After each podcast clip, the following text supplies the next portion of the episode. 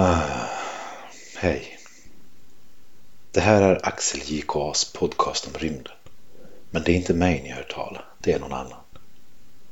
Hur man än vrider och vänder på vårt solsystem snurrar det alltjämt runt solen. Vi är alla bekanta med solen. Utan den hade vi inte existerat. Och ibland kan det kännas precis tvärtom. Den vill ju inget hellre än att förgöra oss med sin plågsamma blick. Den är varm, det har vi förstått. Men det finns något varmare och farligare än det vi kan se med blotta ögat. Något som sträcker sig ut från den glada bollen i rymden som en giftig tunga rätt ut i mörkret. Coronan. Corona är vad solens yttersta atmosfär kallas. Den är en miljon grader Celsius att jämföra med solens synliga yta som bara är 6000 grader. Ibland skjuts enorma mängder av koronans material ut från solen med en hastighet på över 12 miljoner kilometer i timmen. Det kallas coronamassutkastningar. Coronan syns bäst vid total solförmörkelse.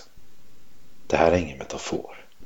Det finns inga liknelser att dra mellan att vårt solsystems mest infernaliska monstrositet, den som endast går att se då det som gör liv på jorden möjligt är täckt och skuggat av vår celesta hand och några förehavanden på jorden.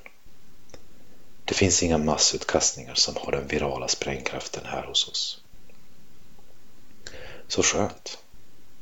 Vi kan lägga oss och sova i trygg vetskap om att inget når oss utom de goda krafterna i universum.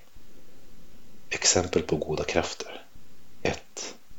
Gravitation 2. Fotosyntes 3. Vaccination När jag nu nämnde gravitation vill jag förtydliga att jag inte menade Kent-låten, även om den på det stora hela säkert gjort marginellt mer nytta än skada. Vad vet man? Jag, Axel JKA, fick den som läser in detta att säga att Kent är bättre än de är dåliga. Bedrifter? Är de mirakel? Vad betyder allt?